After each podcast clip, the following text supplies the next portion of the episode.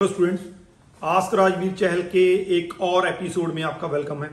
इस शो में जैसा कि आपको पता है कि मैं मैक्सिमम उन क्वेश्चन को चूज़ करता हूँ जिनका आंसर आपको इंटरनेट पे वेब पे नहीं मिलता है, कहीं पे भी नहीं मिलता है। तो कि आपको उस तरह की इंफॉर्मेशन हो सके। तो स्टार्ट करते हैं बिना किसी डिले के। सबसे पहला क्वेश्चन प्राज्ञा की तरफ़ से। इन्होंने कहा कि मेरे पास 2021 की 2021 की जो है वो आईटीआर है, लेकिन 21 22 की नहीं है, क्योंकि ऑडिटिंग के कारण वो डिले हो सकती है। क्या मैं एक साल की आईटीआर के साथ अप्लाई कर सकती हूँ? तो आई डोंट रिकमेंड दैट जब भी आपने इनकम टैक्स रिटर्न जहाँ इनकम का प्रूफ लगाना है तो दो आईटीआर आपकी मैंडेटरी है। आई हाईली हाईली रिकमेंड आपके दो आईटीआर के साथ ही अप्लाई कीजिए। अगर ऑडिटिंग होने वाली है, थोड़ा वेट कर दीजिए मेरी खुद की जो है ऑडिटिंग वाली आईटीआर जाती है तो आप थोड़ा वेट कर लीजिए, उसके बाद ऑडिटिंग जो आपने सी ए से कह के, वो करवाइए, लेकिन दो आई टी आर के साथ करवाइए आप। इसके बाद अश्विनी है, इन्होंने पूछा है कि जो G I C amount ten thousand two hundred करते हैं तो क्या वो स्टूडेंट के अकाउंट से जाना ज़रूरी है? किसी और अकाउंट से कर सकते हैं? बिल्कुल आप कर सकते हैं, लेकिन फिर भी रिकमेंड यही किया जाता है कि स्टूडेंट के अकाउंट से कीजिए, क्योंकि अगर मान लीजिए कल को आपको वापस मंगवाना पड़ा या किसी को भी रिफ्यूजल आ गया तो वो आसान रहता है। तो स्टूडेंट के अकाउंट से ही जीआईसी पे कीजिए यही आपके लिए बेटर है। इसके बाद आ, ये इंपॉर्टेंट क्वेश्चन है ट्रेवल को लेकर। इन्होंने कहा है कि जो मेरा जो मैंने इस टाइम पे मेरा वीज़ा आ चुका है मेरी जो ट्रेवल की डेट है वो ट्वेंटी नाइन्थ ऑफ़ अप्रैल है। लेकिन मेरा जो मेडिकल है वो फिफ्टीन ऑफ़ मे को एक्सपायर होने जा रहा है। क्या मुझे नया मेडिकल कराने की ज़रूरत है? देखिए, आपका फिफ्टीन ऑफ़ मे को एक्सपायर हो रहा है। इसका मतलब ट्रेवल्स के बाद एक्सपायर हो रहा है, जो डेट आपकी, आपने चूज़ कर रखी है। तो कोई ज़रूरत नहीं है। अगर आपका जो मेडिकल है पहले एक्सपायर हो जाए, तब भी आप देखिए जीसीकी में जाकर अगर आपका स्टेटस जो है, वो एक्टिव दिखा रहा है, तब भी आप ट्रेवल कर सकते हैं। लेकिन ये बाद में है एक्सपायर बाद में हो रहा है ट्रेवल पहले कर रहे हैं तो आपको कोई भी ज़रूरत नहीं है। इसके बाद ये एक इंपॉर्टेंट क्वेश्चन है। इन्होंने पूछा है कि हम कैसे अपनी होम कंट्री के साथ प्राइस जो है, क्योंकि आमतौर पे जो स्टूडेंट्स का रिफ्यूजल का कारण आता रहता है कि आप कनाडा जो अपने होम कंट्री वापस नहीं आओगे कनाडा छोड़कर। तो इन्होंने कहा कि अगर मैं दूसरे कंट्री में, मेरा होम कंट्री इंडिया है मैं सिटीजन यहाँ का हूँ, लेकिन कहीं और पे रह रहा हूँ इस टाइम पे तो क्या मैं जो दूसरे कंट्री से कैसे अप्लाई करूँ ताकि जो टेम्परेरी रेजिडेंस स्टेटस वाला आता है वो ना आए। इसका कोई भी सोल्यूशन नहीं है। मान लीजिए आप दुबई में बैठे हैं। आप वहाँ पे काम करते हैं। आप वहाँ से अप्लाई करते हैं एड्रेस आपका वहाँ का दुबई का आ रहा है लेकिन इंडियन सिटीजन है। तो ये चांसेस बने रहेंगे कि आपको टेम्परेरी जो रेजिडेंस स्टेटस वाला लगाकर वो रिफ्यूजल दे दें। तो इसके हाई चांस रहते ही रहते हैं। तो जिसने भी अप्लाई करना है वो बेटर यही है कि इंडिया में हो इंडिया का एड्रेस वहाँ पे जाए कि ये जो है ये पर्सन जो है इस टाइम पे इंडिया में रिजाइड कर रहा है। इसके बाद आ, ये इंपॉर्टेंट क्वेश्चन है। बहुत से स्टूडेंट ऐसे हैं जिनका ब्रदर या सिस्टर कनाडा में होते हैं। उनके पेरेंट्स आमतौर पे उनका विजिटर वीज़ा अप्लाई कर देते हैं। तो उनका रिफ्यूजल आ जाता है। इन्होंने भी यही पूछा है कि मेरा विजिटर वीज़ा अप्लाई मैंने किया था, वो रिफ्यूजल आ चुका है। उसके बाद दोबारा से मेरा जो है, मैं विजिटर वीज़ा अप्लाई करूँगा तो क्या रिफ्यूजल आएगा? उसका क्या स्टडी वीज़ा पे जो है इम्पैक्ट पड़ेगा? आज ही मेरे साथ इवन के एक स्टूडेंट है, उनके मदर मुझे मिलकर गए हैं। काफ़ी ज़्यादा निराश थे। चार रिफ्यूजल थे स्टूडेंट के, दो विस्टर वीज़ा के रिफ्यूजल थे। उनकी गलती यही थी कि उन्होंने उस टाइम पे विस्टर वीज़ा लगा दिया, उसके बाद स्टडी वीज़ा किया। तो अगर आपने, चाहे आपका ब्रदर है सिस्टर है, कोई भी वहाँ पर रहता है, अगर आपने फ्यूचर में स्टडी वीज़ा अप्लाई करना है देन हाईली हाईली रिकमेंड है कि आप विजिटर वीज़ा के साथ पंगा मत लीजिए। आपकी एज में आपका विजिटर वीज़ा नहीं लगेगा। अगर वो नहीं लगा, आने वाले टाइम में आपने स्टडी वीज़ा अप्लाई करना हुआ तो उसमें भी आपको दिक्कत आ सकती है। तो इस चीज़ को नोट कर लीजिए। इसके बाद ये जो क्वेश्चन है, ये ऑस्ट्रेलिया वीज़ा को लेकर है।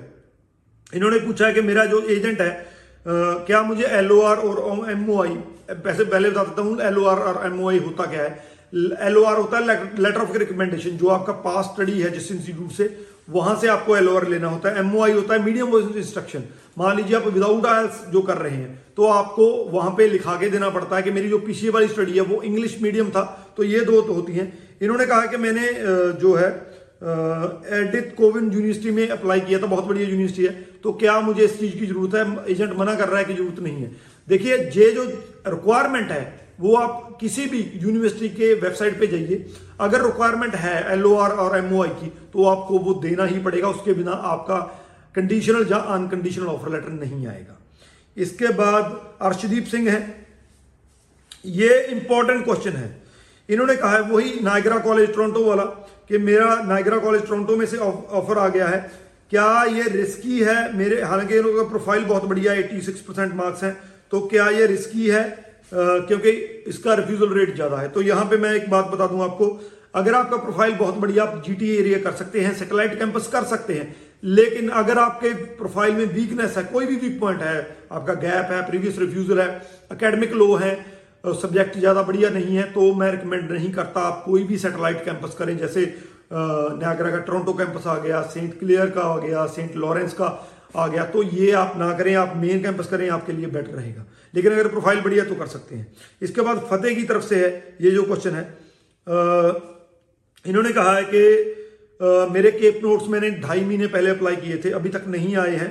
तो क्या मुझे रीअप्लाई करने चाहिए? जहाँ अगर मैं अपनी फ़ाइल जो है केप्स नोट्स आने से पहले लॉन्च करता हूँ तो क्या इसका कोई इफ़ेक्ट पड़ेगा? देखिए केप्स नोट्स अगर आपके नहीं आए हैं तो आप वेट कीजिए। दोबारा से अप्लाई करने का उसमें कोई लॉजिक नहीं है। आ, लेकिन अगर आपको लगता है कि आपका टाइम वेस्ट हो रहा है आपने फ़ाइल अप्लाई करनी है तो केप्स का आपकी फ़ाइल की लॉन्चमेंट के साथ कोई भी लिंक नहीं है। आप अपनी फ़ाइल कभी भी रीलॉन्च कर सकते हैं। इसके बाद ऑस्ट्रेलिया के रिलेटेड क्वेश्चन है। इनका एक में 5.5 है। इन्होंने कहा है कि मेरे सब्जेक्ट जो है English computer science geography environmental social sociology है। ट्वेंटी ट्वेंटी पास आउट हैं तो क्या मैं ऑस्ट्रेलिया अप्लाई कर सकता हूँ? जी हाँ आप अप्लाई कर सकते हैं। प्लस टू आर्ट्स वाले स्टूडेंट्स जिनके तीन या चार मेजर सब्जेक्ट हैं, जो इन्होंने कहा, जैसे इन्वायरमेंट इनका मेजर है कंप्यूटर मेजर है इंग्लिश मेजर है सोशोलॉजी मेजर है तो आप कर सकते हैं। अगर आपका जो है, आपका हिस्ट्री है, आपका म्यूज़िक है, आपका पेंट्स है, ऐसे हैं, कोई ड्राइंग है तो आप नहीं कर सकते हैं। तो major subject plus two arts वालों के लिए चार मेजर सब्जेक्ट होने चाहिए। इसके बाद जो क्वेश्चन है, ये ये क्वेश्चन बहुत इंपॉर्टेंट है। बहुत से स्टूडेंट्स को आने वाले टाइम में इसकी प्रॉब्लम आएगी।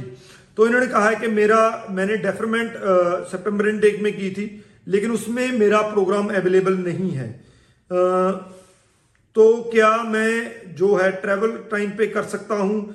अगर मैंने अपना जो है वो मई में ट्रेवल करना है। तो आ, अगर आपका मान लीजिए ट्रेवल का आपका जो है इनटेक आपका मिस हो गया है तो आपको उसी इनटेक में, जिस इनटेक में आपको डेफरमेंट मिली है, मान लीजिए आपका मे इनटेक नहीं है सितंबर इनटेक आपको मिला है तो आप मे इनटेक के लिए ट्रेवल नहीं कर सकते हैं, जिस इनटेक का आपको एलओए मिलेगा, उससे एक मंथ पहले या ट्वेंटी वन डेज़ पहले ही आप ट्रेवल कर सकते हैं। What is the right time Devraj कह रहे हैं to lodge May files will it will May intake be be good for refuse student देखिए, पहला क्वेश्चन जो है, उसका आंसर तो यह है कि this is the right time to apply for May intake लेकिन जो दूसरा क्वेश्चन है कि इस टाइम पे जो रिफ्यूजल वाले हैं, उनको मेन टेक करना चाहिए कि नहीं करना चाहिए? It all depends upon your situation your profile trend की अगर मैं बात करूँ तो वो इतना ज़्यादा बढ़िया नहीं है। तो डिसीज़न आपका है कि आपने इस टाइम पे करना है कि नहीं करना है। इसके बाद क्वेश्चन जो है वो प्रेरणा की तरफ़ से इन्होंने कहा है कि मेरा अप्रैल इनटेक है यूनिवर्सिटी कैनेडा वेस्ट में प्लस टू मेडिकल स्ट्रीम है और एसोसिएट ऑफ़ साइकोलॉजी है मेरे पास। तो क्या मुझे अभी मेरा जो थ्री फेब फेब को मेरी फ़ाइल लॉन्च हुई है नाइनटीन चैन को, क्या अप्रैल इनटेक हो पॉसिबल हो सकता है जहाँ मुझे डेफर करना चाहिए? सबसे पहले प्रेरणा, सुन लीजिए आप। ये जो आपने प्रोग्राम लिया है god bless you best of luck आपका वीज़ा आ जाए, लेकिन ये सही डिसीज़न आपका नहीं था। आ, आपका मोस्ट प्रॉबली जो है अप्रैल तक पॉसिबिलिटी है आ जाए लेकिन यहाँ पे मैं बता दूँ कि यूनिवर्सिटी कनाडा वेस्ट डेफरमेंट नहीं देती है। आपको ऑनलाइन क्लासेस लगानी होगी जहाँ आप उनसे अपना जो है अपना जो आपका एडमिशन एडवाइजर है उससे बात कर सकते हैं। लेकिन यह है कि अप्रैल तक आपकी पॉसिबिलिटी है आ सकता है। इसके बाद युवराज का क्वेश्चन है। तो युवराज बोल रहे हैं कि आई अगर आईएसओ सर्टिफिकेट हमें लगाना चाहिए कि नहीं लगाना चाहिए? अगर नहीं लगाना चाहिए दो तीन साल का गैप कैसे जो है जस्टिफाई कर सकते हैं? देखिए, ये तो मैं नहीं कह सकता कि आप कैसे कर सकते हैं। आपकी सिचुएशन का मुझे नहीं पता है, आपकी एजुकेशन का पता नहीं आगे जो कोर्स कौन सा लेंगे, वो सारा कुछ मुझे नहीं पता है। लेकिन इतना ज़रूर कहूँगा कि आईएसओ सर्टिफिकेट से जितना बच सकते हैं, उतना बचिए, क्योंकि इन सर्टिफिकेट्स को उन्होंने ऑलरेडी दो तीन स्टूडेंट्स के केसेस में ऑलरेडी कहा हुआ है। कि हम इनको वेटेज नहीं देते हैं। तो आईएसओ सर्टिफिकेट से सर्टिफिकेट से जितना बच सकते हैं उतना बचिए उतना ही आपके लिए अच्छा होगा। इसके बाद जो क्वेश्चन है वो सत्यम का है। इन्होंने कहा है कि मेरा अलगोमा यूनिवर्सिटी से जो प्रीलिमिनरी ऑफ़र लेटर आ गया है आ, मैंने फ़ीस भी पे कर दी है तो क्या मुझे ऑफ़र जीआईसी में के पे कर, पे कर सकता हूँ या वेट करना चाहिए? देखिए जीआईसी का आपकी कॉलेज फ़ीस के साथ कोई भी लिंक नहीं होता है। जीआईसी आप जिस भी बैंक में स्कोसिया सी आई बी सी करते हैं, जहाँ आप आई सी सी करते हैं तो उस बैंक के साथ आपका रिलेशन है। तो आप चाहे फ़ीस से पहले करते हैं, चाहे बाद में करते हैं, कब करते हैं उसका इसके साथ कोई लिंक नहीं है। आप जीआईसी कभी भी पे कर सकते हैं। सत्यम। इसके बाद गुरदित हैं। इनका जो क्वेश्चन है इन्होंने कहा है कि मेरे जो मैथ में 48 मार्क्स हैं, जिसकी वजह से मैंने कई कई एजेंट्स के पास गया तो उन्होंने कहा कि मैं मैथ के इन मार्क्स के साथ गुड एसओपी के साथ कर सकता हूँ वीज़ा ले सकता हूँ। मैंने कंप्यूटर सिस्टम टेक्नीशियन किया, लेकिन मेरी रिजेक्शन आ गई। सबसे पहले मैं एक बात बता दूँ कि एसओपी को ओवर किया जाता है। हालाँकि मैं वो पर्सन हूँ जो आपको बार बार कहता रहता हूँ, शायद इस इंडस्ट्री में जो एसओपी का ये ट्रेंड है वो कहीं ना कहीं पे मैं इतना पुश करता रहता हूँ, उसका एक रीजन है उसमें। लेकिन फिर भी एसओपी ओवर है। ओवर का मतलब ये है कि हर एक चीज़ आप एसओपी के साथ जस्टिफाई नहीं कर सकते हैं। लो अकेडमिक को आप एसओपी के साथ जस्टिफाई नहीं कर सकते हैं। अगर आपको लगता है, इन्होंने गलती क्या की है? गुरुदत्त ने। देखिए, आपके मार्क्स कम है, मान लीजिए ओवरऑल सिक्सटी परसेंट है। लेकिन कुछ सब्जेक्ट ऐसे हैं जिनमें आपके मार्क्स ज़्यादा हैं। तो आपको वो सब्जेक्ट के साथ रिलेटेड अपना प्रोग्राम लेना चाहिए ना कि उस प्रोग्राम के साथ रिलेटेड करना चाहिए जो जिसके मार्क्स ऑलरेडी कम है। तो अगर मैथ में मार्क्स कम है तो इंजीनियरिंग का आईटी का प्रोग्राम मत लीजिए कोई डिज़ाइनिंग का प्रोग्राम लीजिए एसोसिएट ऑफ़ आर्ट्स वगैरह हो गया जहाँ आप बिज़नेस का प्रोग्राम भी देख सकते हैं। मैं रिकमेंड नहीं करता हूँ क्योंकि वो बिज़नेस बैकग्राउंड का है लेकिन वो देख सकते हैं आप। तो आपको डिसीज़न ध्यान से लेना है। इसके बाद अमन है। आ, इन्होंने कहा है कि मेरा टेन प्लस टू के बाद जो है, वो रिफ्यूजल था। उसके बाद मैंने बीसीए कर ली है कि तो क्या मेरा जो है इंप्रूवमेंट के साथ कैनेडा अप्लाई करना चाहिए। बहुत से स्टूडेंट ऐसे हैं जिन्होंने टेन प्लस टू के बाद रिफ्यूजल लिया, दो रिफ्यूजल लिए, एक रिफ्यूजल लिया। उसके बाद उन्होंने ग्रेजुएशन की। तो मैं यहाँ पे बता दूँ कि जब 10 प्लस टू के बाद आपका आपने इंप्रूवमेंट कर लिया आपकी डिग्री तो आपका प्रोफ़ाइल टोटली चेंज हो गया। तो नेचुरली है आप उसके बेसिस पे अप्लाई कर सकते हैं। अगर आपने कोर्स सही चूज़ किया है आपकी प्रेजेंटेशन सही है एसओपी सही है तो आपका वीज़ा आ जाएगा आपको डरने की ज़रूरत नहीं है क्योंकि आपका जो प्रोफ़ाइल टोटली चेंज हो चुका है इंप्रूव हो चुका है। ये एक ला, अब लास्ट क्वेश्चन है। लास्ट क्वेश्चन ये यूनिक क्वेश्चन है। इन्होंने पूछा कि मेरा जो पासपोर्ट है, जिसके साथ मैंने अपना visa apply study visa apply किया था, वो डैमेज हो चुका है। तो क्या मेरी अगर पीपीआर आती है, उसके बाद क्या मुझे जो है मैं क्या करूँ? अगर मैं, मैंने अपना पासपोर्ट स्टैंप करने, कर देना होगा। देखिए, अगर आपके पास डैमेज पासपोर्ट भी है तो उसको आपको साथ में सेंड करना होगा। मान लीजिए आपका पासपोर्ट किसी वजह से आप सेंड नहीं कर पा रहे हैं जहाँ वो एक्सपायर हो चुका है, नया पासपोर्ट नहीं बनेगा तो आपको दोनों पासपोर्ट्स को जो है, उसके साथ सेंड करना होगा। तभी आपका जो है, कुछ बन सकता है, तभी नहीं अदरवाइज़ आपको प्रॉब्लम आ सकती है। तो ये कुछ इस बार के क्वेश्चन हैं, जो मैंने आपके साथ शेयर किए।